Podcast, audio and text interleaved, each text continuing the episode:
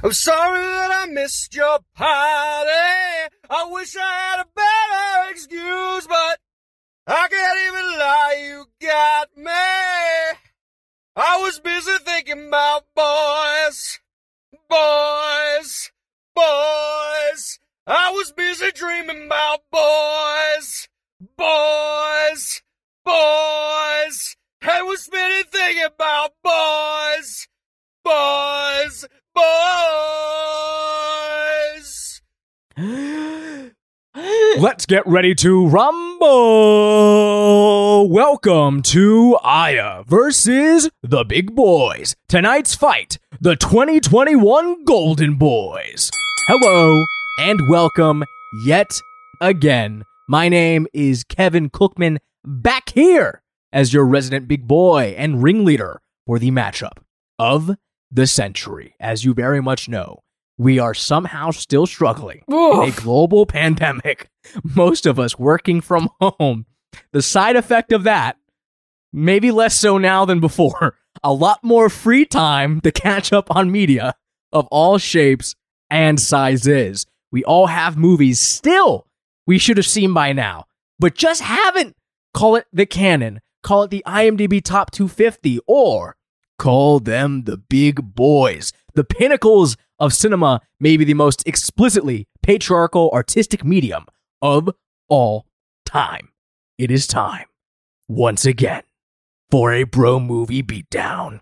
Without any further ado, in today's episode, and every episode, watching today's films for the very first time throughout the year and every year, I am joined by the titular prize fighter herself, the biggest boy on your block, Aya Layman. What's up, my man? How's it going?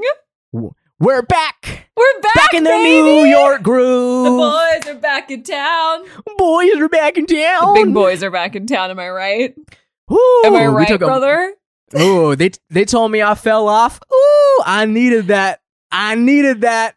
I we're back after a month hiatus. We took a holiday break. We did. I I am rejuvenated. I am a new me. My skin is shining. Good. My hair is flowing. It's be- My Kevin, muscles l- toned. Let's take a pause on. Let's take a pause on the podcast. Oh, Kevin's hair has been Oh? looking gorgeous lately. ooh, gorgeous. Thank you. Gorgeous. Oh my goodness. Yesterday, Oh yesterday. Kevin and I went to go see Scream, Five Cream, if you will. And I just I, like as you were leaving the theater, I was I was stunned. I was just like I was I was breathless over how gorgeous Kevin's hair looks right now. There's a little wave to it, a little flip to it. Wow, really wow, stunning. wow. Really stunning work here. Buddy, the one time buddy. I've ever been gassed up on the pod. I'm treasuring this. I'm glad it's recorded. I'm glad I have proof. I'm glad that you used your time off to start like quaffing, you know? Yeah, no, I, I I use my time off to s- stop looking like I watch movies for all my all my life and living. Not just most of your life and living. Uh, so, but, but what about you, Aya? How is your last month? The last time we spoke as just people, we Yeah. haven't even talked outside of the podcast. Not once. We watched Eyes Wide Shut, We and did. then uh, and then Omicron killed another for two hundred thousand people. Mhm, mhm. So it's been an interesting, you know, interim period. Have you grown up? Did you glow up? I did. I feel so good, Kevin. I really can't stress enough how good I feel. Do you? I feel really good. Sorry to the novel Corona.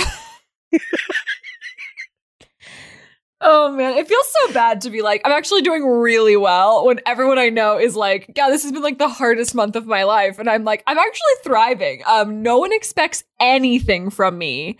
I don't have to leave my house, which used to be like really hard for me, and now I'm like, I get to watch a movie with Olive. Check.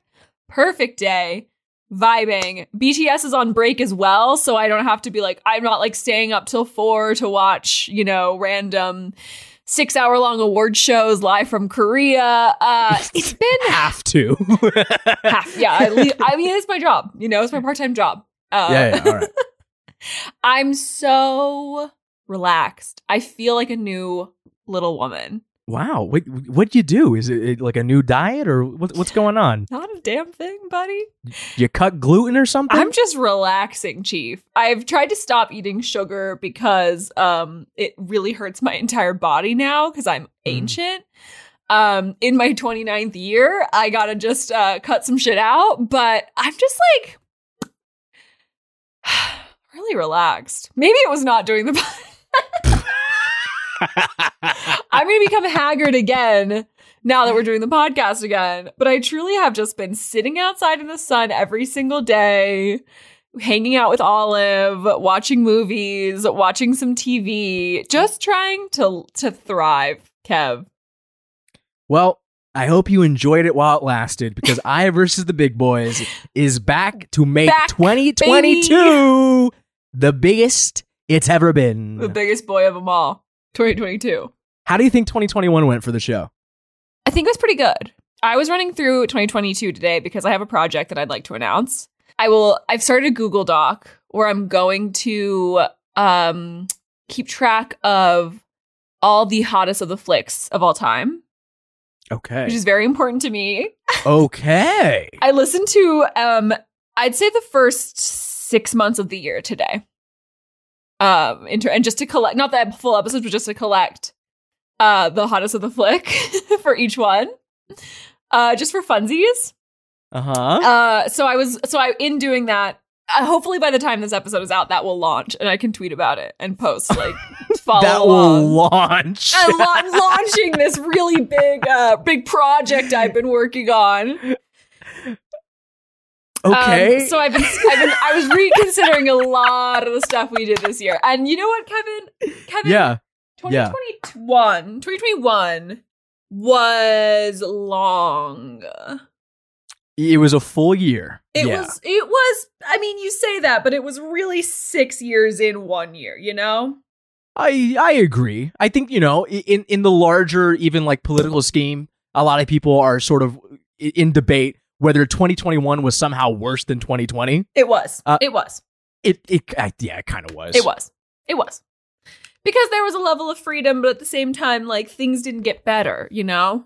So I do agree. I actually am like, no, I took a I feel like I took way more L's in 2021, frankly. What do you think? Did you take some L's in 2021? What's your Oh, L I- status like? Oh, my- my my batting average on L's was real solid between 2020 and 2021. It was a nice shared distribution. So do you see do you are you in the camp where I feel like some people are like 2021 was really just a longer 2020 I think 2021 was a I, I, like undoubtedly, objectively better for my mental than 2020 was. Because 2020 was legitimately, I thought, oh, I I could die any day. Yeah. there is there is no respite. Getting vaccinated in 2021, True. huge, Huge W. Ma- major, major, major. Now I'm just paranoid about long COVID because the symptoms sound like things that would make me want to kill myself in a Yeah, it video game. Really tough. Uh, but like it, having the weight off my shoulders of knowing that, like, okay, if someone I know gets it, I know they're not immediately dead. Yeah. There's no Which is- chance. yeah, I mean, yeah. there's still chance, but less chance. but the whole thing of like us trying to get back to normal and like people being like, well, I got vaccinated twice, so obviously I'm immune. Yeah. There's no more bad things in the world. That shit is like driving me crazy, but I think that shit always drove me crazy. So I think I'm kind of just getting back into the groove of plugging in all the shit that didn't matter, but I was still upset about in 2019, but then combining that with apocalyptic end times scenarios of what 2020 and 2021 brought. Yeah. So it's like, an, I, I think 2022, my mind has kind of settled down. It's been a little Good. easier. Good. to- I mean, to connect it to the show though, To bring it 2021 back. was definitely pretty challenging, I found. I had a really good time, but like that whole concept of things kind of back to normal, but then not, yeah. really threw a lot of our theming into flux. Where I was like, week after week, I would look at the calendar of what we could program, and I was just like, I guess we just talk about whatever we like because there's nothing happening. Yeah. Like, there's no real topical shit to tie any of this into. So that's why, like, we have a week where we did Pink Flamingo's Mommy and Unforgiven back to back to I back. thought that was fun. That was a good run. I thought it was really fun too. Did not. I'll, I'll tell you this a, a little spoiler on the back end for our listeners. Not our most popular episodes. Unfortunately, Oh, we're not gangbusters. which would be, which is a bummer because like that is sort of the ma- for me the magic of us doing the show where we could just do whatever we want. But then also we also kind of want people to listen, so we can't do whatever we right, want. right, right. Totally, totally, totally. No, you're right. So no, it you're was right. yeah. It was definitely easier in the back end of the year once movies started coming out that we can kind of even like Fre- I think like in an ideal world where there is no pandemic, our French Dispatch episode would be a type of episode that we did much more frequently. Where it's just, oh, of course, there's a new Wes Anderson. Let's do a big Wes Anderson episode. Bada bing, bada boom. And uh, having to like fill it in with like, oh, I guess we'll do the Suicide Squad, and then the week after that we'll do all that jazz, and then the week before that, uh, uh, a woman under the influence by Cassavetes. but I don't know. I, wh- what did you think of of programming the, the past year? Did you have? Did you have? I mean, you were the one watching these movies for the first time. Did you get like a bit of like whiplash in the middle of all that? Were you exhausted at some point? I I think I was getting I got a little tired here and there, you know, as one is wont to do when you're sitting and talking a lot. There was a, a time that was really tough in like July. It just got a little there's just like so much, you know, and like new like new releases and things as things were opening up again, I was like, "Oh my gosh, like I can leave my house now. Do I have time for this?" But like ultimately I I enjoy it so much that I want to make time for it.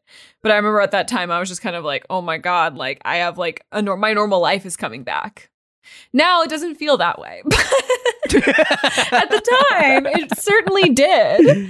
Um, but overall, I mean like overall it's been I was so I was like catching up because I really wanted to log all of the movies that I watched last year on Letterboxd because I continually forget to log things. Um, Right.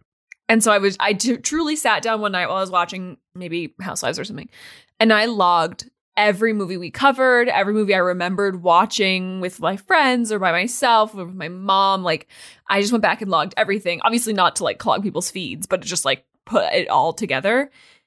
And I realized how many movies we watch for this podcast, obviously. But it just like doesn't hit you when you're watching a new movie every single week on top of the movies that I already am watching. Uh, and it does feel I feel very empowered to have watched a lot more movies and to like no shit. I feel like this year was the first year I really felt like I was like, oh yeah, I've seen that, you know, or like, oh that movie's called this and it's actually really good, you know. No, yeah. I mean, you watched at minimum like forty five like new big boys, Wild. which is insane. Like that's a whole new shelf. You know, like you Yeah. have a whole new chapter of of like not only just knowledge to distribute, but like references to understand. Yeah. and like people having takes on these movies that you can like engage with in a more meaningful capacity than like, oh, I kind of know the idea of this thing. Yeah. Because I know last year when we talked about this, you were almost dismayed that you had an opinion on Die Hard and that you were able to be known as in your friend group the one who watches the boy movies. That was tough. Yeah. It still is. How has that evolved in the past year? Oh, it's okay. Like it's okay, you know. I mean, I've kind of had to get used to having opinions that I don't. I remember sitting in the theater with my friends to, uh, after House of Gucci, and we started talking about like his other work from that year, and I was like, he just made this movie called Last Duel that's like got Ben Affleck in it, and it's about like you know like this medieval like rape trial, and my friend was like, that sounds fucking terrible, and I would never want to see it, and I was like, it's actually really good, and I was like. I don't want. And then like another friend very of mine, aggressive. like I said, brought up the licorice pizza discourse, and I was like, no, it's actually really good, and I think that this discourse is like really silly. And she was like, that's. She kind of like insinuated that I was being gross, and I had to, and I was like, well, have you seen it? And she was like, no, and I was like. I don't know what you're talking about then. it felt again it, it feels like it's so hard to like be on the other side of that argument where I'm like, "Oh, now I like like maybe my friends think I'm a misogynist, but I'm like, "No, I just like um have all the facts." you know, it's key to fucking everything that's that's uh revolving around us. Having like literally accurate context. yeah. And whether or not like you could I mean, we could have a completely different experience watching these movies. Like we could just watch fucking like we can just watch JFK and Dog Day Afternoon and we we could just walk away thinking like, oh, okay, uh, I showed Aya a cool bank robbery movie, and I showed Aya like a 1990s historical drama. Or we can kind of like look into the real psychopaths that look at these movies and be like, oh, okay, we have a chronicle of 70s inequality, and we also have uh, a movie that explains why people think Bush did 9 11. I'm obviously uh, a huge proponent for watching these things just because, uh, I mean, if, if it's going to be huge in the culture, I think you should kind of understand why people are going to tick. It's like right now I'm watching Euphoria because I, I did not expect it to take off. Like I knew it was popular when it You're happened in watching 2019 Euphoria? because it's it it's truly now a phenomenon. Like It I is, think yeah. with- it's it's really rare for a TV show or a movie, I think, that declares itself as important to actually become important. I think a lot of those kind of just fall to the wayside, but Euphoria is actually living up to what it thinks of itself and people are buying into that. And so I'm now watching this terrible awful like near pedophilic TV show just so I can kind of understand what is in our collective cultural waters. You don't like it? Oh god, it's like at least at least Skins told you, okay, this is these are the issues of London. Skins! Don't know, even talk like- about skins on this podcast, Kevin. I'll go long. Oh no. Okay. All right. Anyways, Euphoria, it's tripe, it's trash, and uh, he Sam Levinson writes basically every episode. And so anytime there's like a genuine sparkle of like, oh, is this working? You then remember who's writing it, and you're like, oh, I do not feel safe in your hands whatsoever. I've seen Sydney Sweeney's titties in this show more times than I've seen ex girlfriend's titties. And that and that she had to actually be like, "Can I please stop taking my shirt off?" Yeah. so so you know, in many ways, I'm doing my own Kevin versus the big boys, and uh, just you know, oh my god, he made day, Assassination just to catch up. And He did, Malcolm yeah. and Marie. oh yeah, he made Malcolm and Marie. What are we doing here? Oh, he made Deep Water. Okay. Oh god. Oh my god, you know I'm excited for that. You know I can't wait for some deep water. I can't wait to get into some deep water. So the point being, we are learning a lot about the cultures around us. It seems from uh, looking at and uh, I guess studying some of the biggest cultural artifacts from the culture around us. Who'd have thought? Who'da fucking thunk? I did you have a favorite movie from the 2021 season?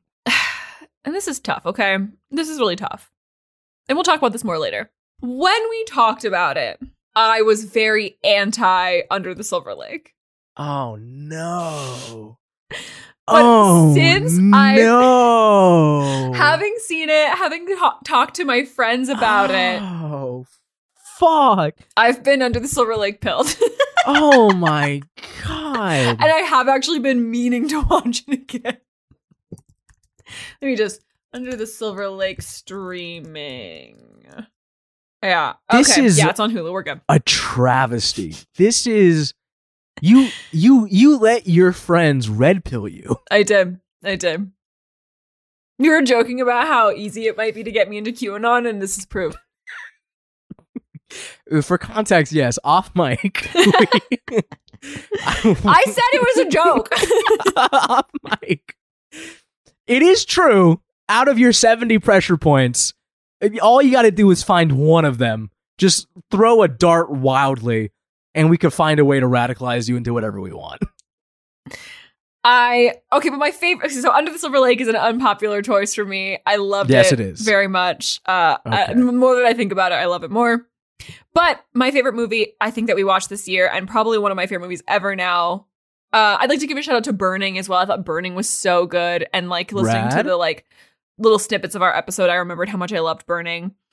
My favorite movie that we watched, and maybe one of my favorite movies ever now, was Wild at Heart.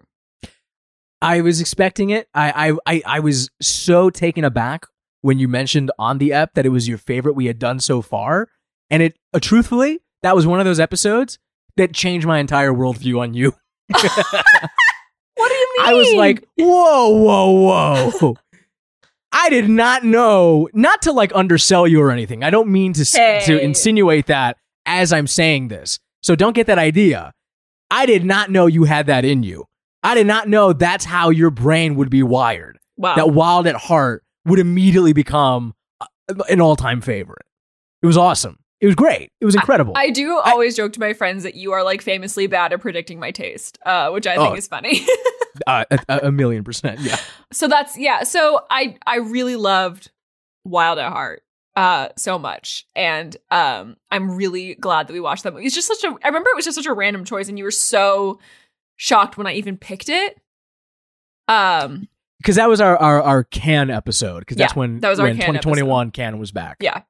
Oh, and you know what else I loved? Which um is also now one of my favorite movies ever was Silence of the Lambs, Oh, of course. Yeah, yeah. Yeah, That was right course. up your alley. which was very, very much a treat and it was also just like an additional treat where like I think what I really realized in 2021 uh was which is something I've always known and like I literally wrote my Common App essay about, but like it just keeps hitting me it was like how powerful and exciting it is to see a movie in theaters. or like not even in theaters because I saw that one at Cinespia, but like with a big group of people and how inspiring that can be and how much that will change your relationship with a movie. Like I feel like a lot of movies I saw in theaters this year I liked so much more than I would have otherwise if I had not seen them in theaters, which I always say at the end of every single episode, like, I wish I saw this in theaters. But I feel like this year really like reinvigorated my love for seeing movies. I think maybe more of the movies that I saw like uh in rep screenings this year I enjoyed more. I think maybe being with like the um the general pub for uh AMC features as I uh, angrily described in a recent episode. So I, I think that that was one of the many opportunities that I had to really reevaluate my passion for movie going.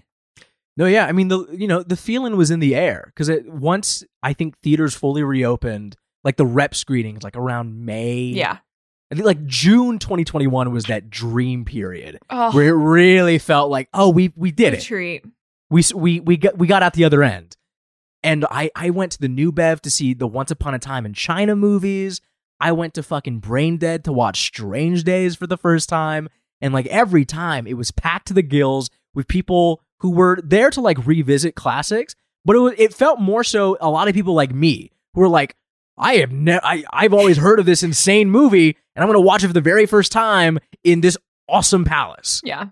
and uh, you know, it, I guess like because it was such a, a forbidden treat for such a long time, Truly. going to the movies again felt like really fulfilling in uh, in like a a way that I, I had never felt before. Yeah. When I saw Point Break at the Los Feliz 3, and I, I truly almost cried several times.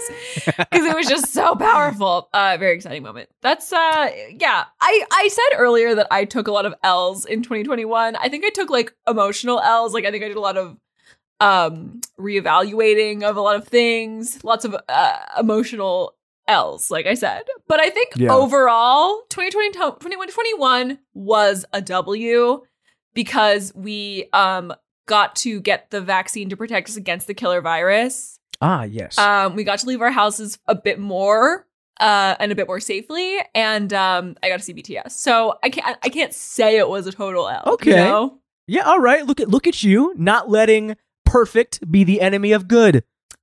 Kevin, that's beautiful. Shut the fuck up. I've never heard that before. I love it. Uh Wow, I I'm, got- gonna, I'm gonna write that down. Oh god. I'm writing it down. I'm getting my little notepad out and I'm writing it down. Jesus Christ. Uh, the one thing, I, I here's the thing, and it's a double edged sword. I think a lot of the movies we talked about in 2021 were dope. I thought a lot of the movies we saw were fucking awesome on this show. And it, it didn't hit me entirely until we had our good pal Robert Franco on for Dog Day Afternoon. Oh, what a good episode.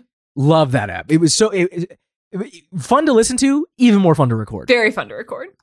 And I, he brought up really early in that app, like, so why did you guys choose Dog Day Afternoon? I don't really think of it as a boy movie, which I disagree with him on that general concept, but he does bring up a good point. And fuck you, Rob, first of all. Fuck you, Rob. Uh, but he I, he does bring up a good point. I look at our like our list of perspectives, and like we are two years into the show, and like we've done like a Schwarzenegger, But like when we think of like boy movies, like we have not done a lot of the musclehead, like dumb action shit. Like we haven't done really bad movies. We've been doing like a lot. We've, I mean, we've really been focusing on like the IMDb top 250 types, like Yeah. the film Twitter favorites, the Letterboxd essentials.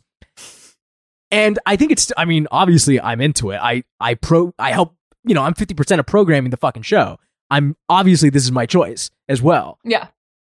I am looking forward to 2022 though to really looking into some junk that has shifted American masculinity.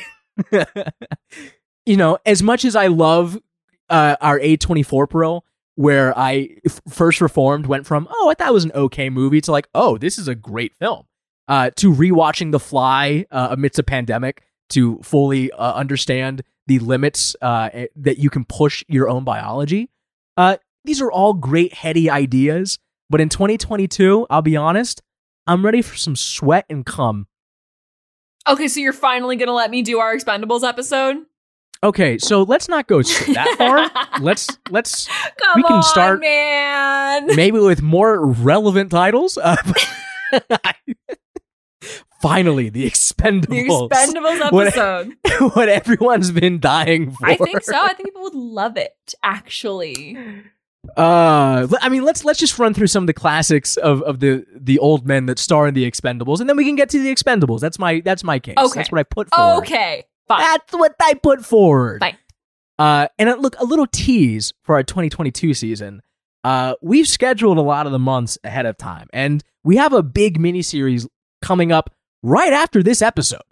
Uh, that will be lasting almost two whole months. oh and, yes, uh, of course, of course, of course. I know it. I know. I know what you're talking about. we're gonna do a lot more theming this year. Uh, just you know, for one, because it's very fun, and two, we also don't know when or how movies are gonna come out right now, so it's the safest thing to do. say? we can't exactly dedicate our schedule to new releases, but I think if 2021 was a, a pure variety, I think 2022 is variety plus hitting some of the biggest boys, like boyish boys possible. And I'm excited for that. I'm excited to mix things up on that front, moving over from the film Twitter faves to the locker room essentials. Aya, Kevin. how was 2021 for movies? After 2020, which we agreed on our last year's episode, was probably the worst year for cinema we've not only been We've alive for, uh, but probably in the history of uh, the camera. You know what? I thought 2021 was a great year. Wow. I thought it was stacked. I mean, obviously it was stacked because all the good movies that were supposed to come out in 2020 were just like shoved into 2022 or 21. Yeah, it was it was pretty odd in that sense, in that it didn't really have its own identity because we basically just went through what 2020 was supposed to be. Yeah. So, you know, uh, do with that what you will, but I thought it ruled. I had a great time watching these movies so much. No, for sure. There were some definitely some heaters this year. I think it was because of that backlog effect. You Mhm. had a lot of like huge directors dropping their shit in the same like 40 day span. And so a- after like a year and a half of just nothing of note coming out, you then had all your favorite directors dropping their new shit. week after week. it was honestly overwhelming. I mean, to the point that a lot of people got left in the dust. I know, like Del Toro's Nightmare Alley just got fucking creamed in an alley. It a real ugly showing box office wise for a lot of these films. I think a lot of the films that we loved were especially punished. Yes. Um, this is a year that was very like it had some quality, but oh my god, was it unkind to anyone but anyone who was not in the Mickey Mouse Club, and even some of the Mickey Mouse Clubbers got fucked up. Uh, so you love this year. I did. I like was really enthusiastic about about watching most everything. I like made a Letterboxd list and like dedicated a few days to just like catching up, which I feel like I don't always do. And uh I mean I don't know, it's different, you know. It used to be very exciting to like every weekend or like finding weekdays or being like, "Oh, I want to go see this, you know, before like the Academy Award nominations come out, or like after, even better, my favorite thing is to do is go with my mom after the Academy Award nominations come out because she's just like so enthusiastic. I mean, she's like old school, so she's like, "Is it is it Oscar nominated?" And I'm like, "They haven't announced those yet, Teresa." And she's like, "But I only want to go see the Oscar nominated ones." Which I'll say that is a really solid testament to anyone who still thinks that the Oscars don't matter. It's true. Like, I mean, my mom is in her 60s, but like that is law to her. Like, she sees movies that she probably never would have seen because of that. Yeah. what are we doing? What? Is, how is 2021 for movies for you? What are your faves? What are your least faves? Should we talk about our least favorite movies in 2021? I mean, mean? Is that punching down? I mean, I don't think anything's punching down at this point. I think if you look at the the worst films of this year, not only do they deserve it, but they cost as much as like the fucking GDP of a, a like a Lithuania or something. Amen. You know, like, Amen. Like I, the the five worst things I saw this year, two, like three of them were because of the HBO Max same day, same release shit. Uh, like I have at the very bottom of my list, I have that Tom and Jerry movie, which which Wow. That's For one, dark. I watched for content to write about for the magazine because we just needed something at for the film section. And what I got was basically like a new song of the South, where for some reason all of the cartoon characters are coded as black, and so it's like a yeah. So I, I don't know, just run with that. Uh, the Ben Shapiro produced Run Hide Fight, which is basically Die Hard in a school shooting scenario. Uh, that was not good. Uh, the Sundance movie How It Ends uh, by Zoe Lister Jones. Oh, yeah, yeah. All about The a comet party? coming to Earth, a big party shot during COVID. Just the worst use of getting your celebrity friends to do you a favor during Yeah. coronavirus. uh, There's like the best use, which is licorice pizza, and the worst use, which is. and then there is the fucking Conjuring sequel, which is just like pure, like out of this planet junk, and Reminiscence, a, a Hugh Jackman movie that no one remembers and is truly one of the biggest piles of dreck I've ever seen. Sad. You know, and it, the thing is that like the list of deserving films that are like truly on that same level, I would say there's like 25 others that are in their company. Ooh. This was like the lows were really fucking low for me this year. Yeah. I think a lot of people were very kind to movie years. I am historically not kind to the film industry. Uh, to the point where a lot of people uh, probably uh, are very annoyed by how cynical I am of the current state of things. Film Twitter But I think- hates movies. I, God, man, we just hate watching these things. I just think that, like, if you only judge a film year by the good shit, I don't know if that's fully judging a year accurately. Because, Yeah. like, obviously, you get, we, you know, I'm with you. The, the the stuff that I love this year, I really did end up loving. Yeah. like d- dearly. But when you put it in like the grander ecosystem of what it was a part of, the the salutary health of this art form is very unwell. we are not in a good place whatsoever. I just wrapped up Sundance, uh, which basically was a non-event. It kind of happened, but it, no one really cared that it happened. I happened. was shocked at how little I heard about Sundance this year. it was crazy and i think it's just like a mixture of people still wanting to hold their movies for a public setting Yeah. understandably because this virtual setting is not doing anyone any word of mouth favors but also just like i don't know how viable these movies even on a lower budget angle uh, i don't know how viable they are to producers or to independent investors like there's a lot easier ways right now to get a tax break and funding someone's independent film is not exactly at the top of the Not heap it. anymore Not it. So it's it's it's interesting how like we're not only seeing like an extinction of a type of movie for certain for certain, but we're seeing like a, a propagation of a certain type of high budget film that is uh, uh sucking the life out of my fucking balls in a bad way. Yeah. My I mean I fully agree because my least favorite movie of 2021 was Don't Look Up. Oh, God, trash, awful. One of the worst Ugh. movies I've ever endured. And I, why did I even watch it? I don't know. I just had to know, you know? I had to know. Yeah, no. know? There were some like unfortunately there were some fun parts like uh I mean as we all know we love we know and love Ms. character actress Melanie Lynskey. Uh Uh, I thought the Timothée Chalamet scenes were very funny, which was kind of annoying to you, but I thought they were very funny. I loved when he said, uh, what is he like? What's what's the guy's name? Mr. Macy or Mr. Marcy or something like that? Uh, can I be vulnerable in your car? Laughed out loud. Timmy was a highlight of that movie. Otherwise, huge fat pile of dump. Um, you know what movie was the worst movie I've maybe ever seen in my entire life? Don't Look Up was bad in terms of quality, but it was garbage in terms of like politics and like the and like the whole general vibe that Adam McKay's going along with it. What was actually dumpster fire in terms of quality was Locked Down, Oh, the Anne man. Hathaway movie that came out early last year that was dumped onto HBO Max that everyone was really excited for because it was a pan little pandy movie and it was absolute misery. As I've said on the podcast before, I like uh programmed a a few film festivals for my friends to do over Zoom uh during the deep deep parts of the pandemic. Cute. And I did an Anne Hathaway film festival. And so I said, hey, well, there's a new Anne Hathaway movie. Let's watch that. And so I had everyone come and we watched Locked Down together. And I've never seen all the girlies were just devastated to have to endure that. Like the pain on everyone's face was just like palpable. Um, and unfortunately, I thought Last Night in Soho was my third least favorite movie of the year. wow, that low down. Yeah, it was a miserable movie. Miserable. You, you, if you listen to the podcast, you know my thoughts on Last Night in Soho. I know, but I thought maybe over time, maybe you would have softened up on old Eddie. Absolutely not. Sorry, babe.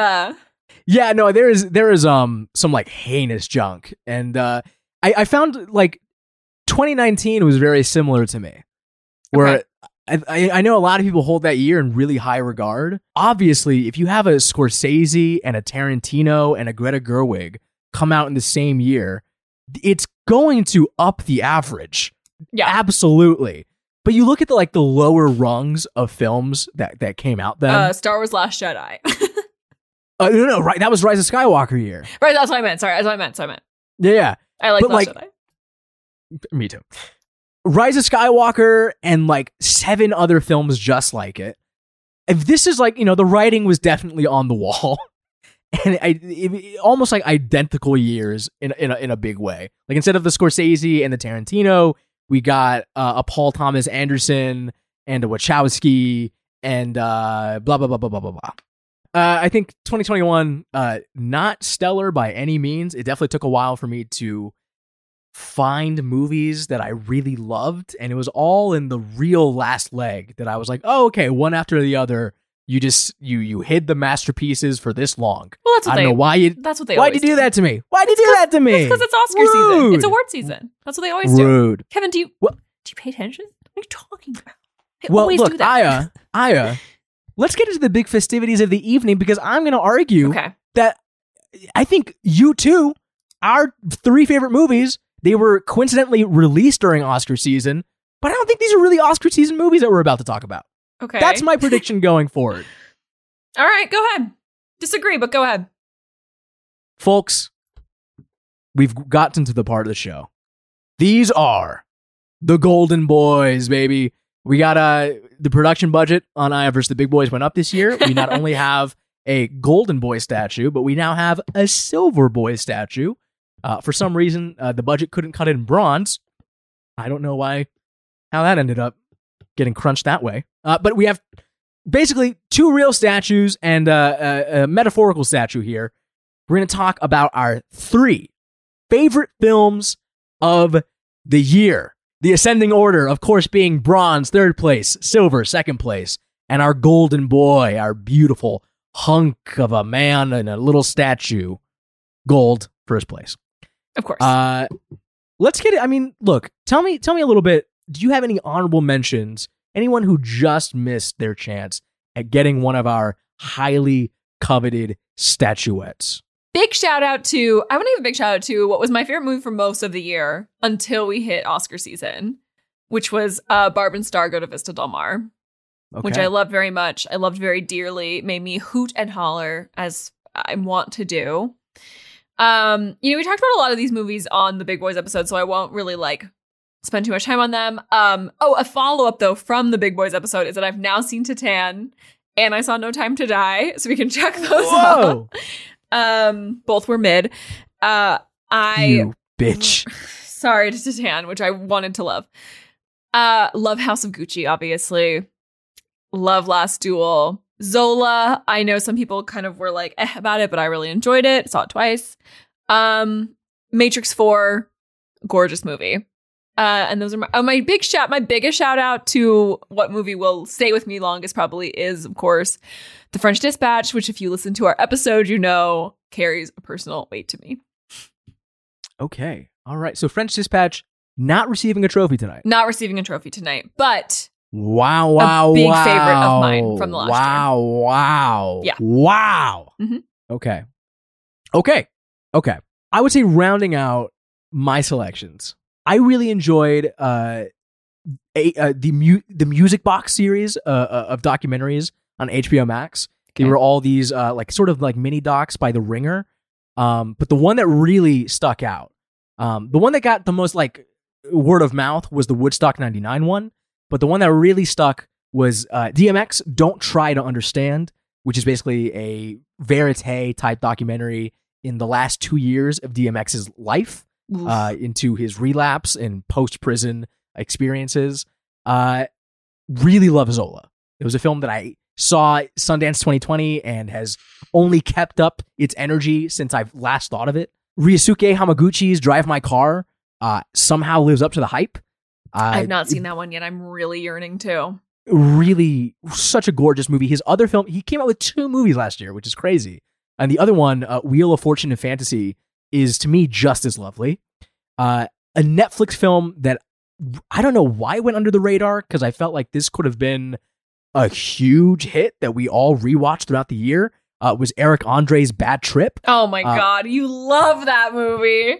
I love this movie so fucking much because it, it's a prank movie, yeah. So you kind of know what you're getting into, but it's a prank movie that like really rests its laurels on the people getting pranked.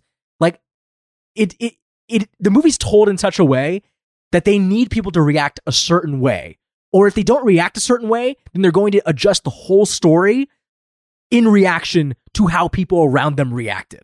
And I just think it's such clever.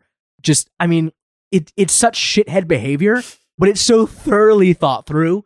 Uh, I loved Titane. I thought it was like a real kick in the balls movie. A really weird sort of just treatise on just I don't know post left weirdos that have nothing to do with their lives but take daddy's money and kill motherfuckers. It was insane shit. Um, Benedetta is similarly insane shit. I know I love me some Paul Verhoeven, and I keep trying to switch back and forth on what would end up getting my bronze boy, but I think the one that lost out is Matrix Resurrections, a movie that I think what I would love if I did love the other Matrix movies. Yeah, yeah. Yeah. But I think I ultimately love Resurrections as much as I do because I don't love the other Matrix movies. Okay. God, I'm so nervous. This feels so official. we're, we're anointing films, Aya. Very. This no I mean- laughing matter. I mean, this will show up on their, you know, for your consideration posters forever. Yikes. Okay, all right. Let's just to rip off the the band to get the bronze boy, silver boy, gold. Everyone wants these boys. Okay, Aya, declare to us now who receives your bronze boy of 2021. uh, my bronze boy is going to be a tie. Oh, no, you come on. Yeah. Come on. I'm sorry, with the tie. We're calling bullshit on this. No. We're calling bullshit on this. No, it's a tie. All right, defend it. Defend it. Go. defend my tie. Um, you know, I had them separated. I had them at three and five on my list, but after you so graciously allowed me to write for the Merry-Go-Round magazine best of 2021 list, they have tied out oh no. at number three Maggie Gyllenhaal's The Lost Daughter and Joachim Trier's The Worst Person in the World. Wow. Clap, clap, clap, clap, clap, clap, clap, clap, clap, clap. Applause for those movies tying out my number three. Lost Daughter rocked my entire world. I had the I had the greatest time watching it. I people I've seen I've read the criticism. I've read why it's three and a half to four stars. But for me, for me, that's my number three. I love Olivia Colman. I love that she's a bitch in this movie. I love my girl Dakota Johnson. I love that she looks like shit in this movie, but also really hot, you know? Oh yeah. Uh I love that. I just oh man, that movie was made for me. That movie just was like tailor made for me because you know I also love my queen, Jessie Buckley. Um, it was a bit long. I felt there was a few too many flashbacks. I think if it was shorter, it might have taken number one because I love me some goddamn lost daughter. I just loved the suspense. Ah, I just I loved the setting. It was beautiful, beautiful beach. I loved it. I love the weird little romance. Sexy. It just it was really just like made for me, you know? Like it's just like, like when a movie has weird vibes, you know, where you're just like, what's going on? And is she crazy? Call I a layman. no, yeah, it's it's just a series of like situations where you're trying to see how rude is socially acceptable in this scenario. Yes, situations in which like you're watching it and you're like, "Damn, everyone's being kind of rude to her," and then you're like, "What's her vibe? Like, what is she putting out into the world? Because there's something going on here." That's my that's my shit. Uh, and that kind of goes hand in hand with The Worst Person in the World, uh, a movie about a girly turning 30 that uh, I'm not 30 yet, and I'm not turning 30 in uh, for another year or two, but I'm prepared to internalize that one for later. And I just like, I just like movies about girlies. What can I say? I was going to go farther with that, but I was like, I just love movies about girlies. and I just like that it's about her life and she how she just kind of is like, "Oh shit, I have to live it," you know? In writing about it, I discovered that I liked it even more than I thought I did. And I liked that it uh what it says about like the current state of existing in the universe. And like even though it's not a pandemic movie it's still kind of a pandemic movie because you're just kind of like oh right like like i said like fuck i have to live in this i have to live i have to do something i have to uh participate uh shit. Um and the like crushing reality of having to exist. Not only like you know and both those movies are kind of about kind of they're really about you know the crushing weight of existing in like a heteronormative society with like a cisgender identity of as a woman and understanding that like your body was built for people believing and insisting that your body was built for one thing and you're like was it and like the opposite sides of that, where the lost daughter is kind of like, no, it fucking wasn't. Please leave me alone. And the worst person in the world, where you've spent your entire life being like, I don't think this is for me. And then having the one person who in the entire world who you would think would say to your face, you would be a bad mom, say to your face, I actually think you would be a really great mom. And like that fighting feeling that you have to be like, no, I wouldn't but also, yes, maybe I actually would. And also, like, fuck, is that what I want? yeah, it's it's like all about the uncertainty you have in yourself until you realize what people see in you. Yeah. And like recognizing the the meeting of those two versions of you, the one that you know you are and the one that people see in you and realizing, okay, these are both valid, which means I guess they need to mingle at some point. Yeah. And that's a very, very uncomfortable meeting of the minds. Mm-hmm. Of your of just your own two sections of mind. Mm-hmm. I guess this is a good time to spoil that my bronze boy also goes to worst person in the world hey! by Joachim Trier. Uh this was this was like pretty firmly at fourth place. And then like it's hard to explain what happened in my head. But like more eh, for you, this is a film about like the girlies. Yeah. To me, this movie really hit me as just like how much time we really have with such little amount of time. And it was like dark. Eh, eh, dark. It, it, I mean, it is. It was like um, I had a friend that passed away pretty recently. I haven't spoken to him in like at least a decade, but we were basically childhood friends growing up. And just this past week, he passed away. And it was a really odd feeling because I, I always knew in my head that like I don't I think we're not really meant to be friends in our 20s. I think our 20s are diametrically opposed in terms of what we want out of life and how we're going about things right now. I think our 30s will probably be a good time to relay what we went through the past two decades Yeah. and catch up from that point on.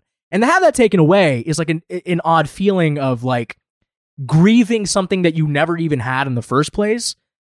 I guess it's the grieving of an anticipation of uh, of better things to come. You're you're grieving a hope of things to come. And in many ways that's what this this movie is kind of looking at. Like this sort of like undefined section of your life where you need to keep looking forward but it's still an abstract. But eh, but even though it's an abstract, you can ki- you kind of have like a set list of like okay, I don't know how things are going to go, but like these things will probably happen. Yeah.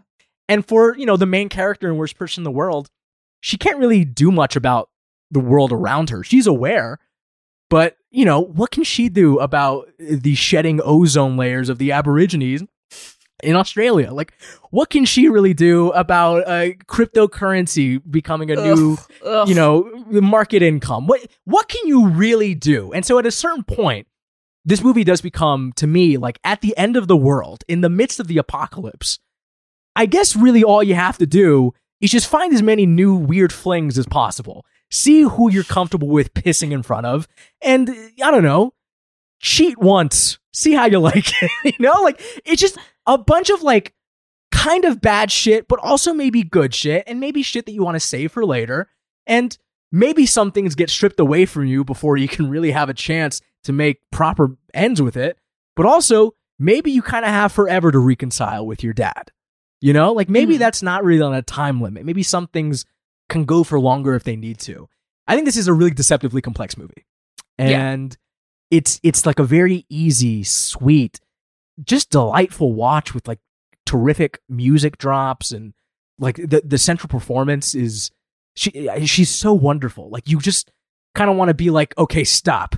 I'll date you. You know? You're like, I'm here. I'm I'll here, babe. Step in, baby. but um, as as much as it, it is that you are, I mean, it's my life is so different from what she's going through. But ultimately, we are still like subjects to the same machinations. And so we are both basically looking at the same pleasures to get ourselves not thinking about the bad shit. Yeah. And in many ways, it makes us, I guess, bad in an objective sense. If you look at how us two, you and me, Aya, are interacting with a crumbling pandemic around us, starting a movie podcast where we just gab every week, maybe not the most morally pure thing of us to do, but honestly, it feels a lot better just to feel out the ethics of it than to put down a deciding hammer on how we've been Yeah. and it's an interesting movie about that sort of balance of of just like what can, what can you do? What can you really do? And if you're the best person in the world who cuts out all your plastics and does your little yoga and stuff like that, your boyfriend might fucking cheat on you. So like wh- who's winning? Like what's what's like the who's picking up that the W? No, none of us because we're all hurtling on the same meteor towards death. exactly. Uh, I think m- my three films that I've selected, I think the the continuing thread in all of them is that they just they feel like even after they end, the stories keep bouncing along. Like there's just no stopping these films. And I think Worst Person in the World is somehow the most indicative of this, where as soon as that it cuts to the uh the Art Garfunkel song, I'm like, okay, she has this was only four years in her life. Yeah. She's got a lot more to fucking come. And you can you can sense how those remaining maybe 60, 50, 70 years are going to go for her. That's how richly detailed the film is. It's Mhm. like I, I it, it was really wonderful the first time I saw it, but then the second time I saw it, it was it just became like a new kind of gift. Mm-hmm. Look at that. Worst person in the world gets two bronzes, which Two I guess bronzes. you can melt that down and I don't know, make a nice bracelet out of those. I, I uh, are, are you ready to tell us what your silver boy is? My silver boy of 2021 um will get me hard canceled on TikTok because it is, of course, licorice pizza. Ay, ay, ay, I want a manja, slice. manja. I want a slice. I had a Nom, nom, slice nom, and I loved. I want more. Um, I love licorice pizza. Um, I also want to say more because I know it's probably gonna maybe end up higher for you, uh, or at least might show up in the next few minutes. Um, but I, I don't know. I mean, we had a great time seeing it. We got pizza beforehand. It was like I, there was something so. uh, something that enhanced the experience so much for me was was like the way that we saw it and the way that everyone had to see it for a while here of like making that pilgrimage out to West Hollywood or not West Hollywood but uh, Brentwood or whatever to go see West it LA, yeah. at in this historic theater all together and like everyone there was like okay well like like we have to find a time to go see this movie in this one theater and go find it. And like some people i'm sure walked from their dorms at ucla and uh, I, where as opposed to us like driving truly across the city to go see it. And we all ended up at the same place. And that felt and like that deeply resonated with me as obviously like it's so fucking annoying to say it again but like as we're from la and like that is such a an important part of the LA experience, which like obviously it's important to like every city where you live for a long time of like making making this pilgrimage to go find something to in pursuit of art, but like to see that pilgrimage reflected in what we're seeing there was very special. I thought it was a special movie. I really, really loved it. The more I think about it, the more I love it. The the warmer it gets, the more I want to watch it. And I know that if I watch it in the summer, I will like, I will be inconsolable. You know, like that's really gonna like rock my world. Um, what a movie!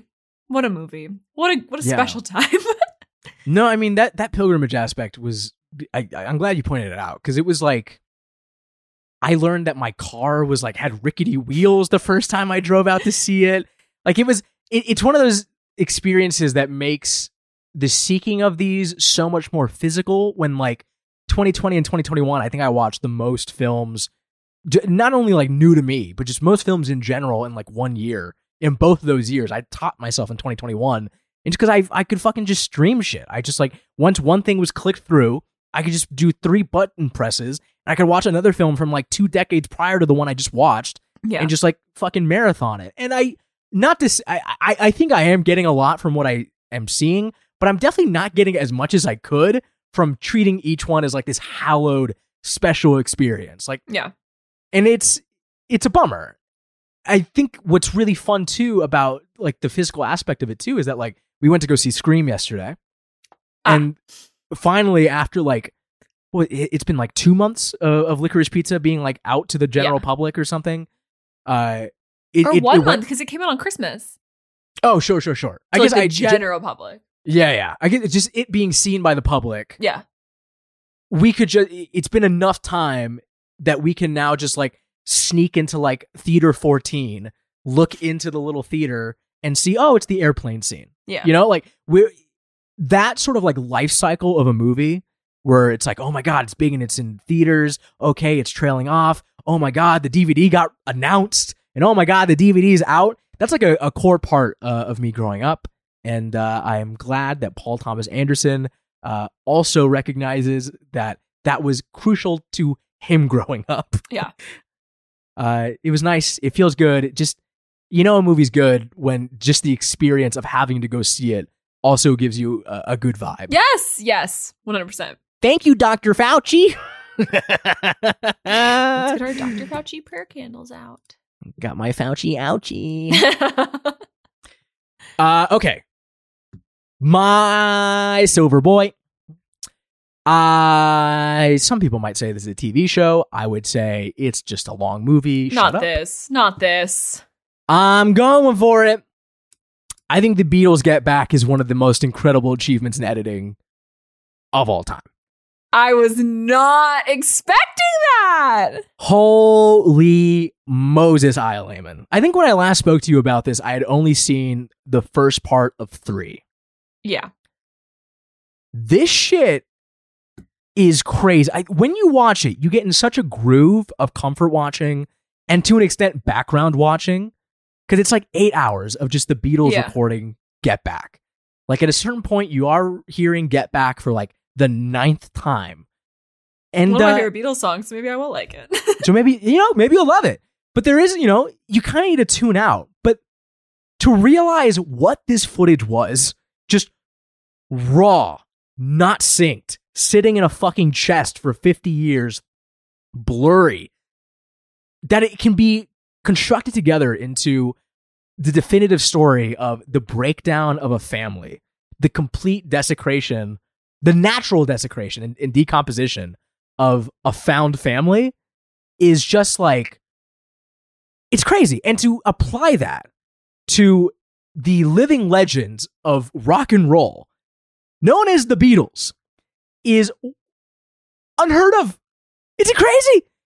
I don't know. I the more I think about how this movie was made, I can't believe it didn't take all those 50 years just to edit, let alone it just sat for most of those 50 years just in caskets Just vibing, yeah. just vibing out. This shit is um the the the best pitch I have for it is that it feels like watching a Robert Altman 70s drama except it's real people and it's just and that's it.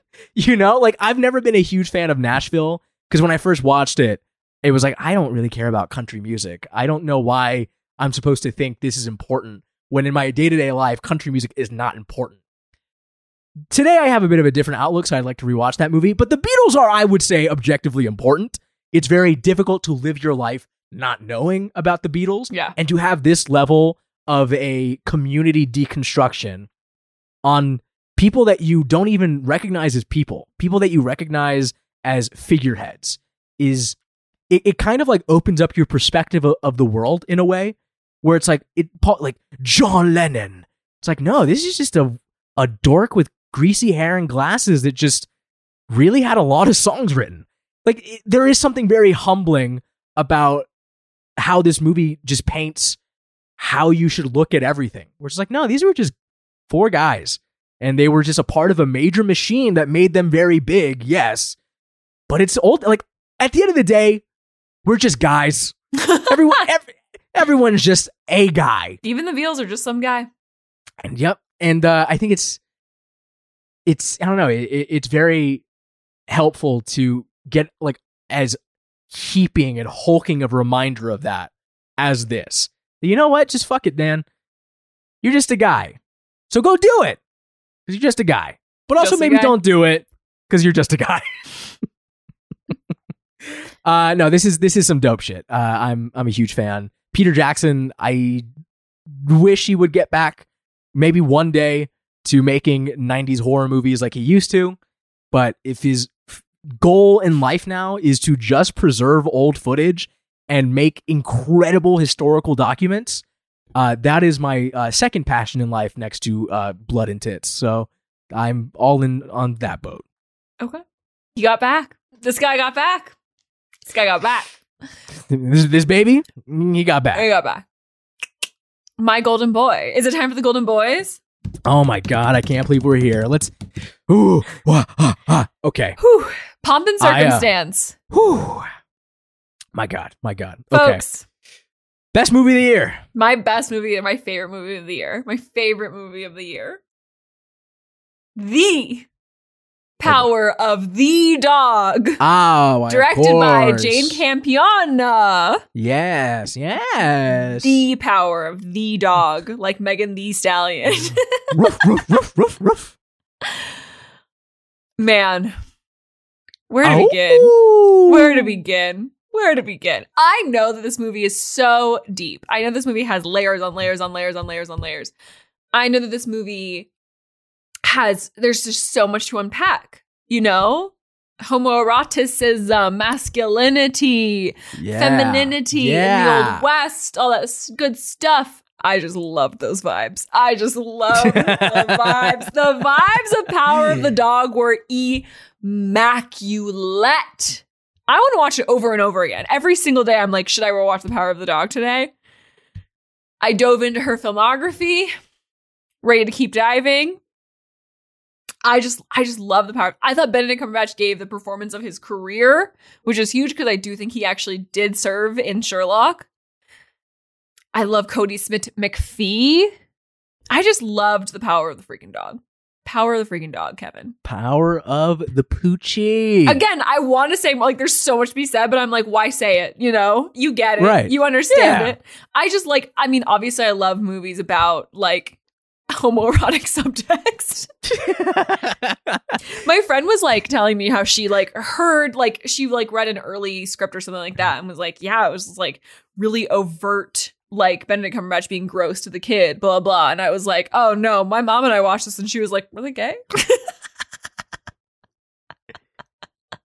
And that's the shit I live for. Oh my god, I love it so much. I love it so much. I love any movie that has like a random omnipresent figure that you never see. Oh my god. Whew. Power of the dog. Power of the dog. Power of the dog. one. God is a cowboy. Power of the dog. That's my next tattoo, Kevin. I need to stop talking. You'll believe God is a cowboy after you watch The Power of the Dog. Kevin! Uh, there is a very God is a solid chance. Cowboy. Jesus Christ. There's a very solid chance uh, that this movie wins Best Picture. Uh, Pa- so Power of the Dog wins Best Picture. Absolutely. So- Absolutely.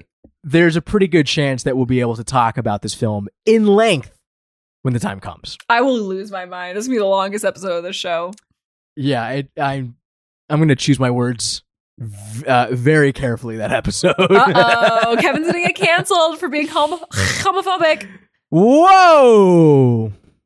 Okay, let let's not pretend I didn't outgay you an hour ago by knowing who Tom of Finland was. Okay, I got Okay. my I got some street cred in these in these alleyways. These alleyways, brother.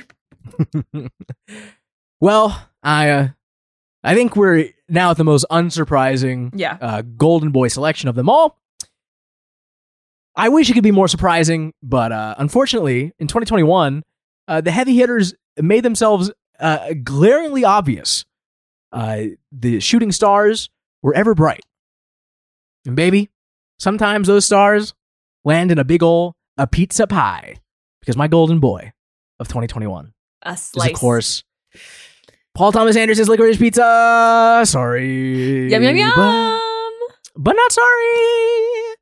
Uh, I don't know. PTA is probably the best guy alive doing it. Uh, I think the only bad film he's ever made was like a truly bad film, but he got it out of his system. He made Magnolia, and he was like, okay, I just wanted to try that out. I just wanted to see what that would feel like to make a bad movie. Here's seven masterpieces in a row. Deal with it. and uh, Licorice Pizza really falls into it really nicely. I, I, our episode of Licorice Pizza, I am so happy with, so satisfied with that episode. Uh, it is one of the rare, eh, not rare apps. I, I feel like we do it pretty regularly, but I think it's one of the most exemplary apps of how we just let everything we think about a movie go on the record. There is nothing that goes untouched. So I think if you want really comprehensive thoughts on Paul Thomas Anderson's Licorice Pizza, because they're definitely in short supply on film Twitter and podcasts that you know, uh, that ep is the one to go listen to. I just want to uh, point out uh, the scene that always gets a lot of ire that I find now secretly brilliant is, of course, the uh, Japanese impersonation, which is getting a lot of flack, largely rightfully so, but also I just can't help, I can't help but cherish the fact that all throughout Licorice Pizza, all of the valley locales are so lovingly captured, preserved in amber. And what does Mikado get? A figurehead of the San Fernando Valley. Well, folks, it gets humiliated twice in the same movie to the point where I think just this past year, it officially permanently closed down.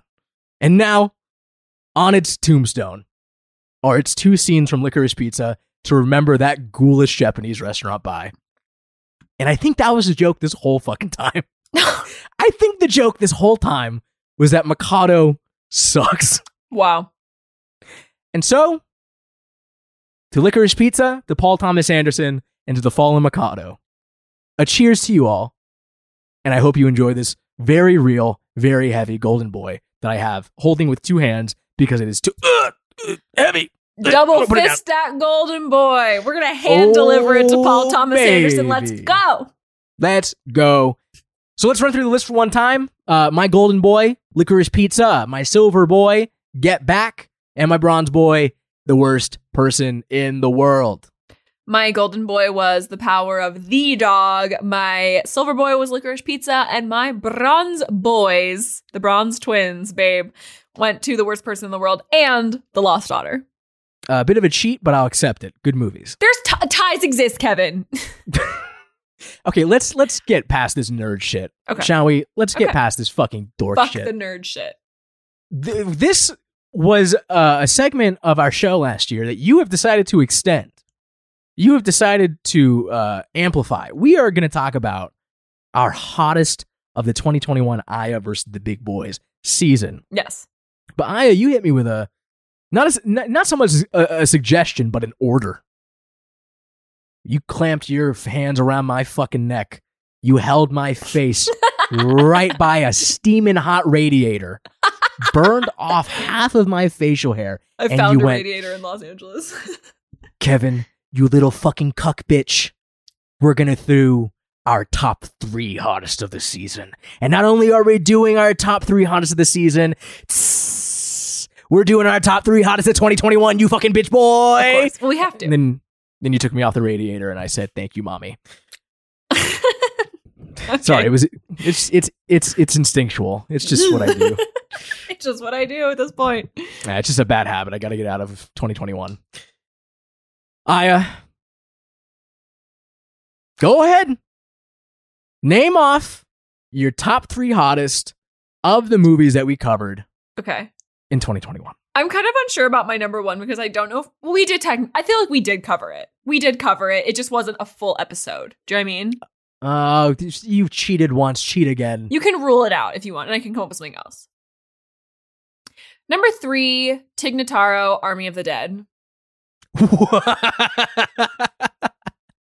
Unshakably sexy in Army of the Dead.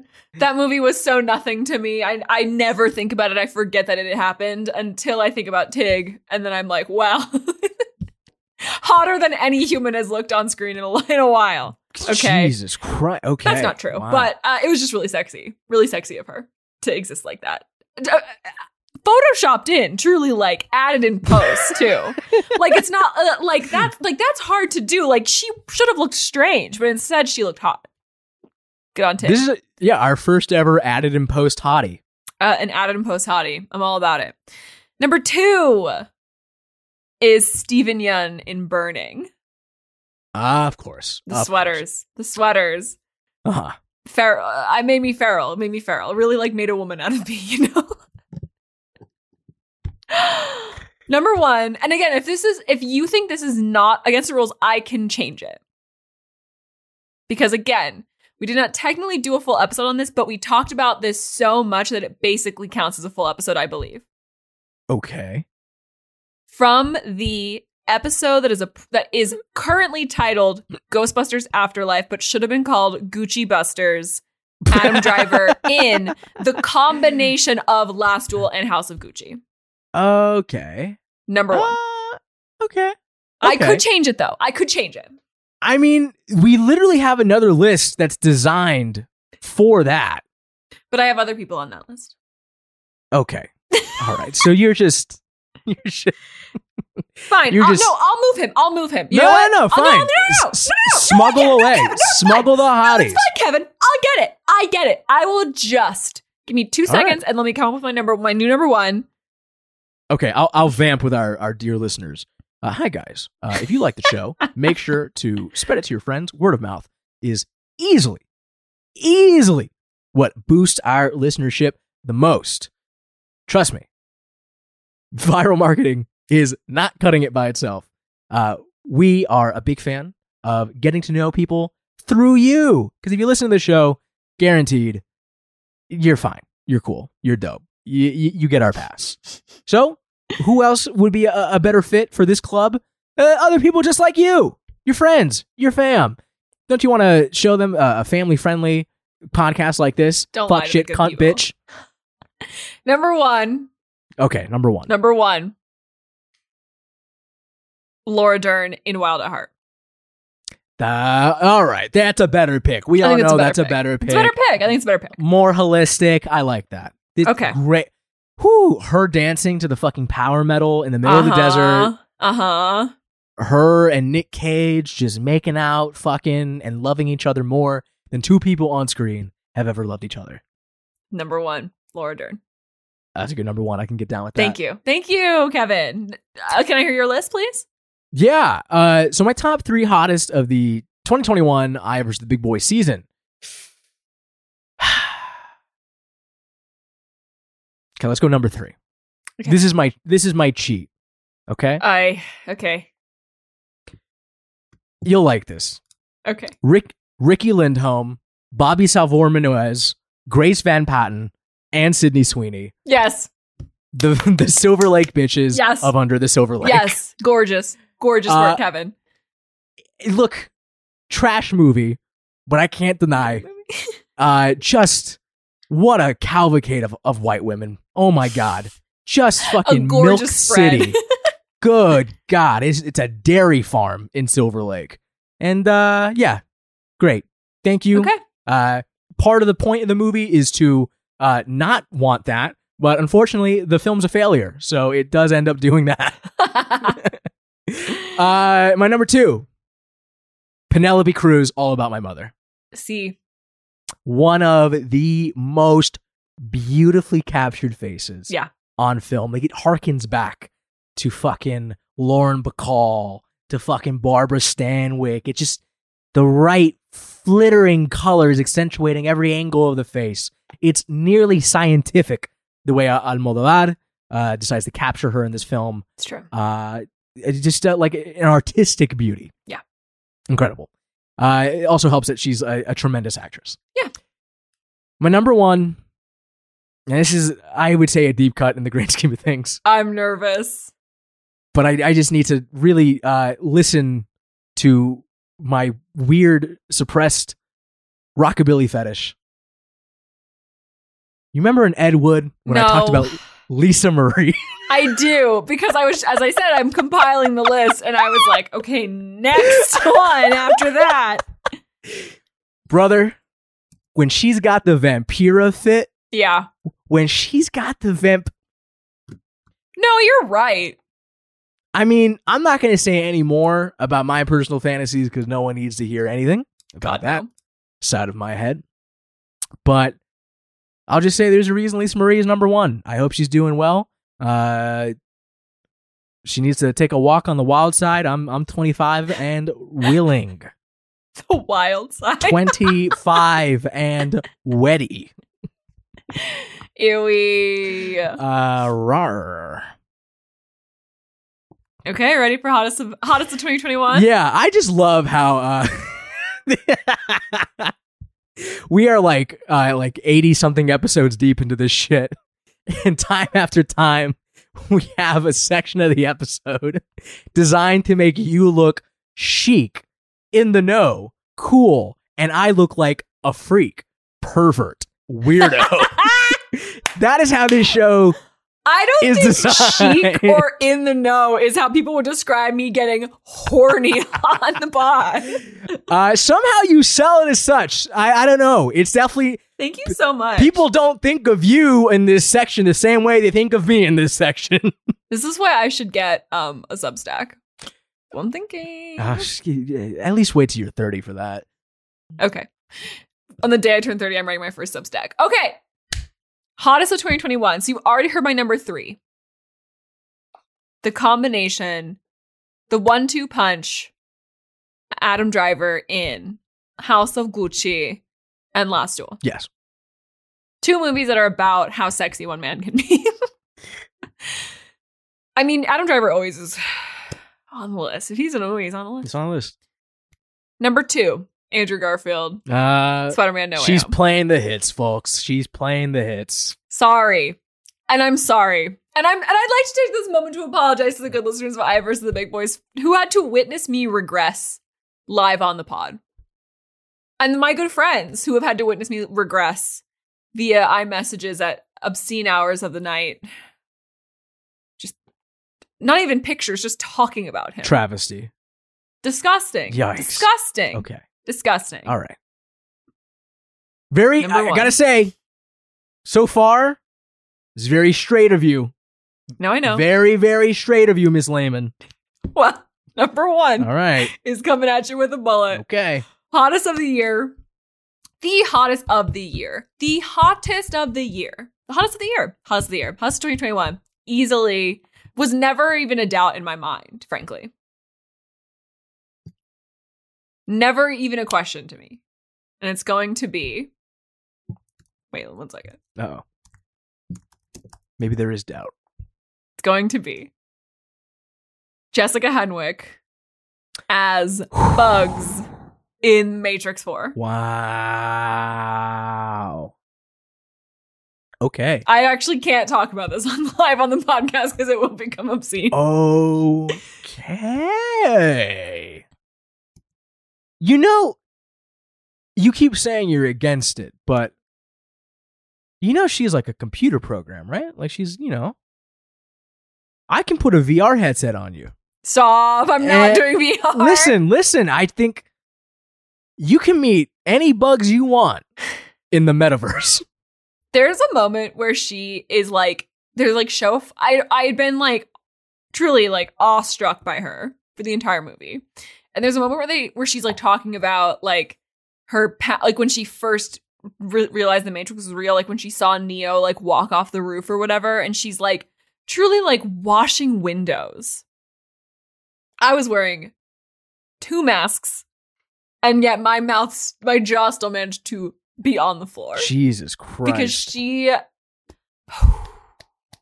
friend of the pod dj horse jeans uh jackie and i have been, have been dming about our love for matrix 4 and especially about how h-word we both are for bugs from matrix i tweeted this lgbts are tweet are, are texting in hushed tones about bugs from matrix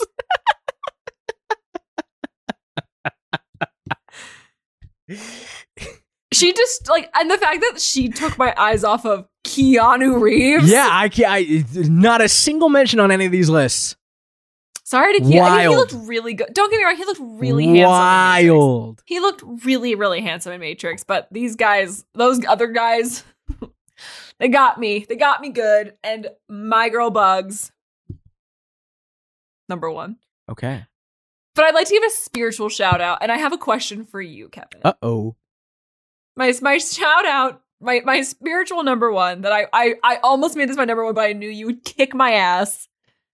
Because the number one hottest of 2021 was in fact Bronco Henry. Okay, shut the fuck up. And that's why Get the my question to you, Kevin, here. who is your dream Bronco Henry? Should I save that if Power of the Dog wins? Doesn't matter. We don't know if it's going to win, so I got to have it asked. I It, who's your dream Bronco Henry? my dream Bro- Bronco Henry. Um, like imagine a Bronco Henry. Like who is that? Who played that role? You know, if Bronco Henry ever walked on stage, Do you immediately does Bronco Henry look like? have one? It's kind of a joke, but I feel like I could come up with a real one.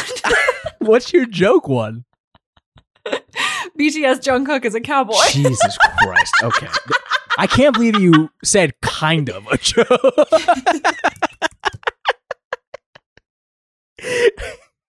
There's a serious enough part of your brain that visualized that in a very sincere sense. Absolutely. Writing some fan fiction about me and uh, Bronco Henry that is BTS Jungkook. I think if Bronco Henry was played by Tilda Swinton, that movie would be psycho. That movie would be crazy. It'd be a whole nother layer to it that I Oh, another layer. no one is prepared to unpack. I don't know why I thought Colin Farrell, but I do want to see him get out of the Oh, register of just doing blank faced, non emotion line readings. I would like to see Mhm. him do a little Yeah. tantric, uh, naked night sleeping. Good.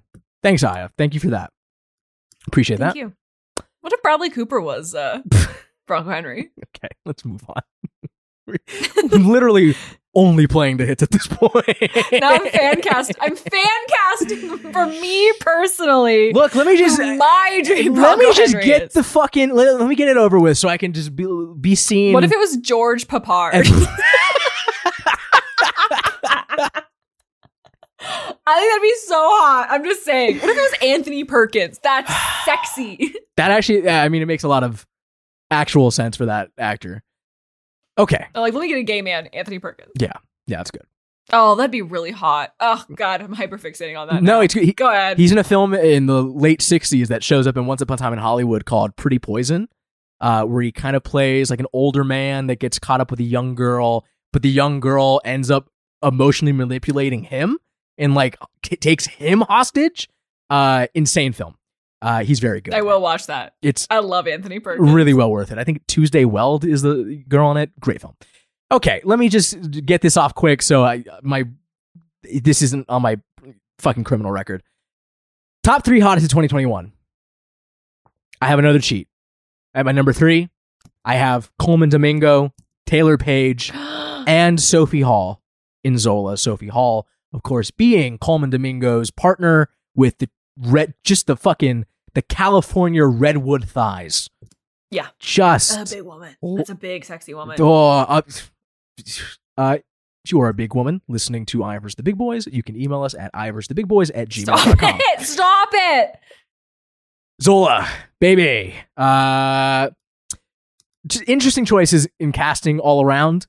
Uh, I, I just find it really interesting how Janicza Bravo makes like a conscious decision to cast Zola, who has a, a large bosom and uh, is very open about that. And she instead completely changes the language of the movie to be about the ass era of of IG posting. Ah, I mhm. think it's like it's it's one of those like carnal differences between fact and fiction, but also I think it's just a really smart stylistic choice in terms of presenting two different planes of reality and also the, the reality that we live in right now. Uh, it sounds Yeah. like I'm making shit up to not get in trouble, but I really do think that. uh, here's the one that I need to defend myself real quick. This is a 26 year old woman. She is older than me. okay. She is born in 1995. Okay. Unfortunately, I find Suzanna Son very attractive. She is in Red Rocket. She plays the donut shop attendee that is romanced by Simon Rex in that film. Aya, have you seen Red Rocket? Do you know what Red Rocket's about? Uh, yeah, uh, not really, actually. Okay.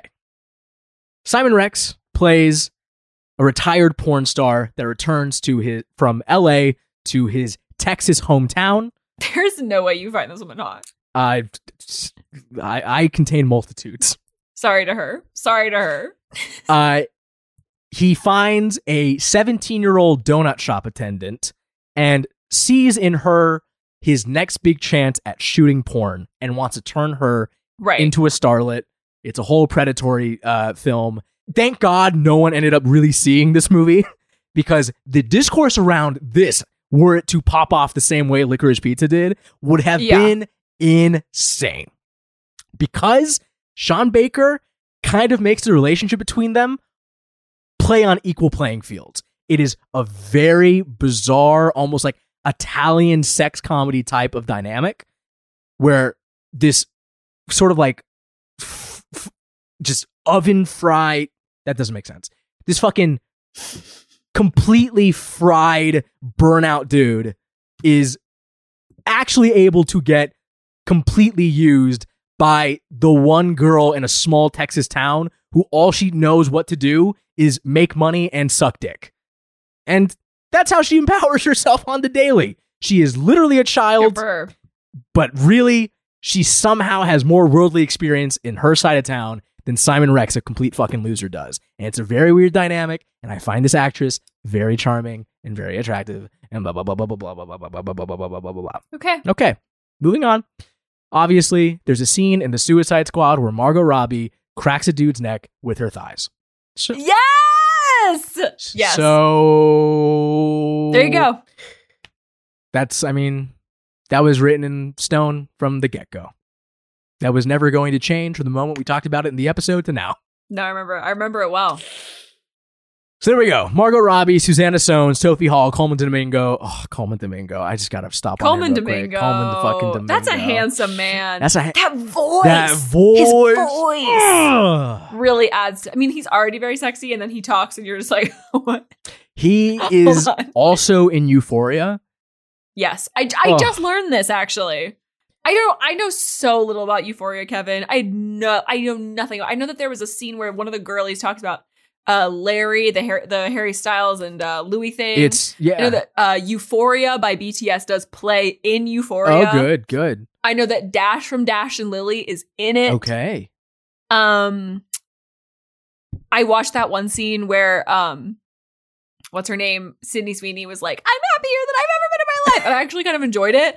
But and I was actually going to watch. This is not important.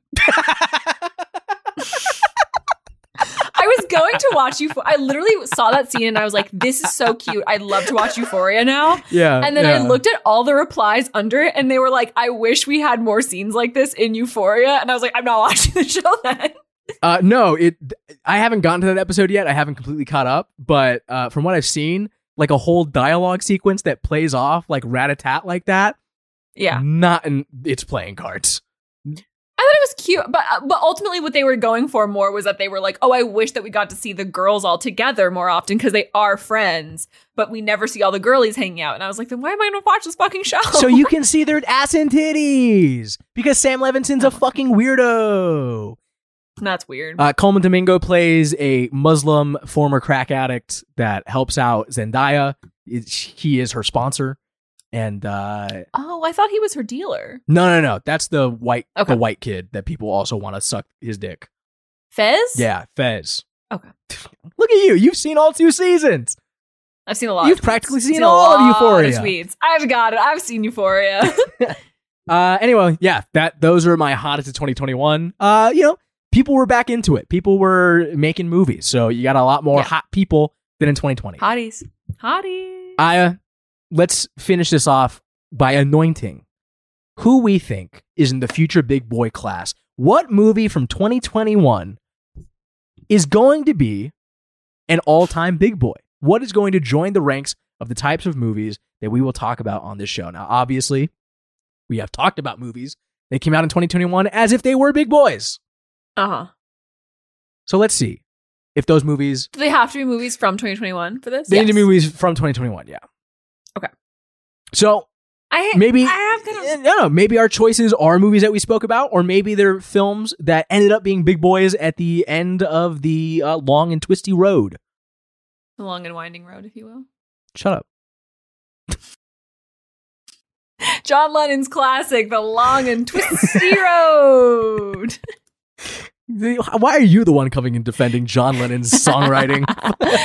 the long and twisty road. Okay, so um I've got a few here. Obviously, I feel like Spider-Man No Way Home is obviously going to be a big boy, but I think for reasons that we can't even like wrap our heads around just yet. Are you dropping a, Like I- list, or are you revealing like a winner? How are you doing this? I have a couple. Okay, all right. I have a couple, but I have like the one that's going to be like, oh, you okay, know. all right. Sorry, lead up to it. Go for it. So, Spider Man No Way Home, I feel like, uh, again, like I said, obviously, we talked about a lot of Marvel this year. We talked about Loki, we talked about WandaVision, we talked about, in our brief Big Boy recap, Eternals, we talked about Spider Man No Way Home. And I think that this movie has completely uh, rocked the world of movie making. Uh, in a way that I think that like you kind of you expected it. You were like, no, that I remember you saying to me like, this movie is going to break the records that Endgame set, and I was like, what the fuck? And then uh, uh, like it immediately started happening. Uh, and so I think that this is going to be like a very different landscape. This is going to open up a very different landscape for us uh, with Spider-Man No Way Home that I think that again we can't even recognize right now. Uh, in a few years, we'll be talking about this movie uh, like it's a big deal. Maybe it'll be nominated for Oscars. I hope not. Maybe so. Uh, obviously, Licorice Pizza because um, we've literally already seen it happening on TikTok Yeah. uh, and on Twitter and the discourse. Like, duh, that's gonna be the biggest one. But I mean, I think like the number one future big boy from this podcast that would like truly be if we started this podcast ten years from now. Like th- one of our biggest episodes, like the one is Last Duel. Wow, really? because that movie has been misinterpreted a million times already. Uh-huh. Again, the discourse was endless on Twitter and stuff like that. And I feel like it is one of those movies where like if I didn't know, like I like my like I said, my friend was like, "Ah, "Why would anyone want to watch that?" And I was like, "It was actually really good." And like, it's one of those movies that like convincing my friend to watch would be hard, you know. But a lot of boys are talking a lot about Last Duel, so I think that that's going to be the biggest one where it's going to be deeply misunderstood by even some of the boys watching it. But like the general public is going to be like, "Wait, wasn't that that movie that everyone was talking about being like super sexist?" And it's like, actually, it's not. Huh. Okay. Okay. I'm surprised that you're surprised by this. I am because I think Last Duel, like, it's. I, I think it's an interesting like Babe Ruth shot on your part because I think right now it's still like finding its sea legs in terms of what it even means in the realm of 2021, let alone Mhm. what it'll mean moving forward. I think that's a really Yeah. interesting call forward. I obviously it's obvious. ob- Obviously, it's obvious. It's obvious that it's like a pretty big film in the circles that we run around. Like Yeah. film Twitter is kind of like taking it and run with it because it's a pretty easy like underdog story for a, a very much not underdog production. Yeah. uh, which is you know people love to do. they love to treat mega millionaires as people that are just trying to get it going. Poor Ridley Scott. but yeah, that's an interesting call. I think that movie will probably age really nicely because it's that interesting mix of like, oh, this type of movie died out and it's about something. yeah. I guess I have a bit of a more despondent look on things. Oh boy. I think ultimately Licorice Pizza is going to be seen as B-side Paul Thomas Anderson. It's just going to be like, oh, you know, it's a fun one. It's not one of the more serious ones. Yeah.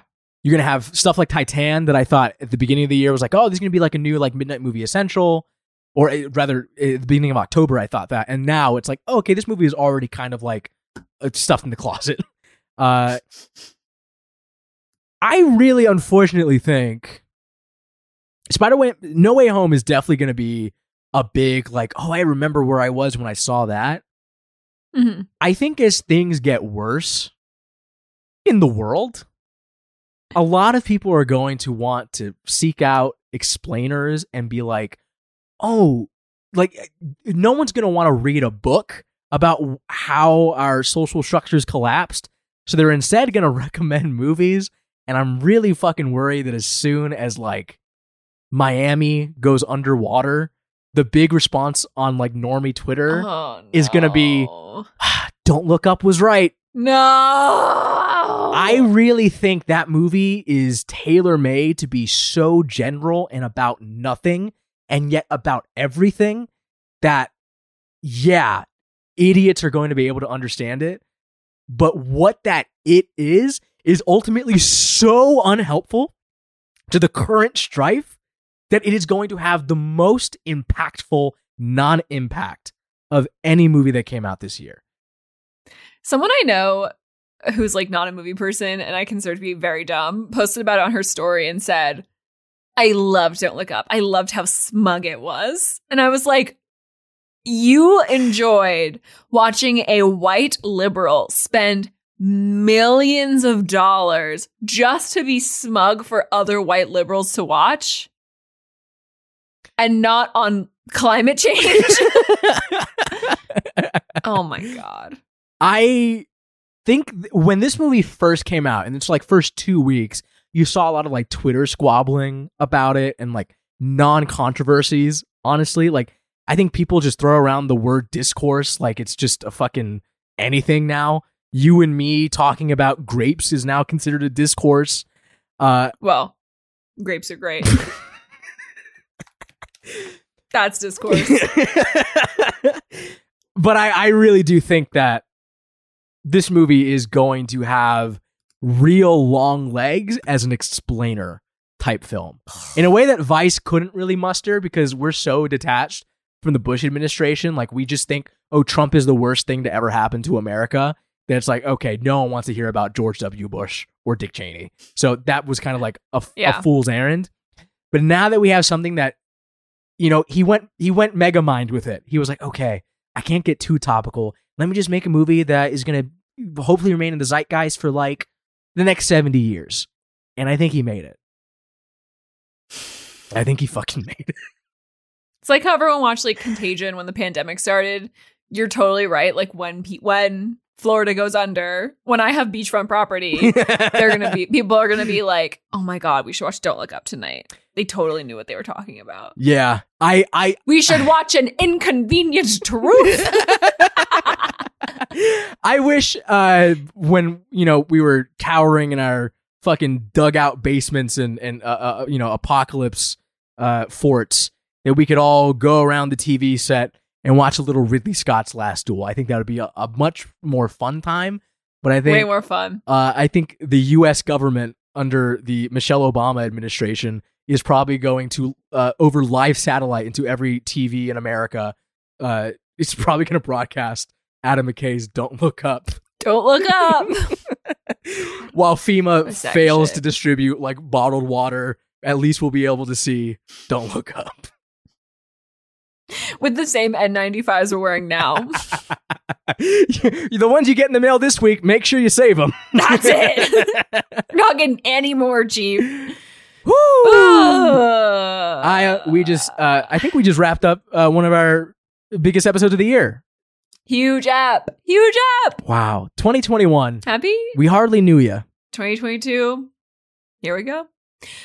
Folks, thank you so much for listening to Aya versus the Big Boys on the Merry-Go-Round Magazine Podcast Network. Please rate, review, and subscribe to the pod. Please follow us at Merry-Go-Round Magazine. Oh my God. Wow. It's been so long since I've done this. I don't remember it. Please follow us at MGR Magazine at Twitter, Instagram, Facebook, patreon.com slash MGRM. Email us at iversthebigboys at gmail.com and just DM me or tweet at me okay. who your dream Bronco Henry is because I can't right. stop thinking about it now. Uh, and look, before we go, let me just Oh boy. give you a little tease of what's to come in 2022. Our first miniseries, Aya. Oh yeah, let's reveal our mini series. Now, if the Oscars go as planned, this is all subject to scheduling. Yeah. They're going to go on in late March, which is absurdly late. What the fuck? absurdly fucking late. I don't want to still be thinking about some of this shit in late March. Nice. well, at least this episode will be relevant for at least another two months, which is nice. Hell yeah. So it's always interesting. You know, every year we talk about the best picture winner of that year. We talked about Nomadland last year. It's a really fun time. Oh yeah, a treat for us all. and I, you always mention you haven't seen that many best picture winners. So No.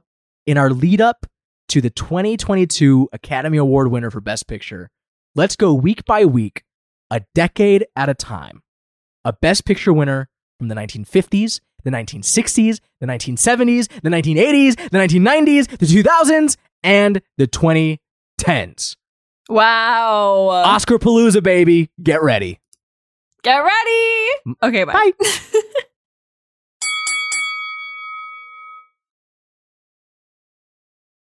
Don't be mad, don't be mad at me. No, no, no, no. Daddy, I can stop it. Even if I want it. Don't be mad, don't be mad at me. No, no, no, no. I miss what you were saying. I was miles away. Don't be mad, don't be mad. Never got a choice. I was busy thinking about boys. Boys. Boys. I was busy dreaming about boys, boys, boys. I was mad. I thinking about boys, boys, boys. I was busy dreaming about boys, boys, boys.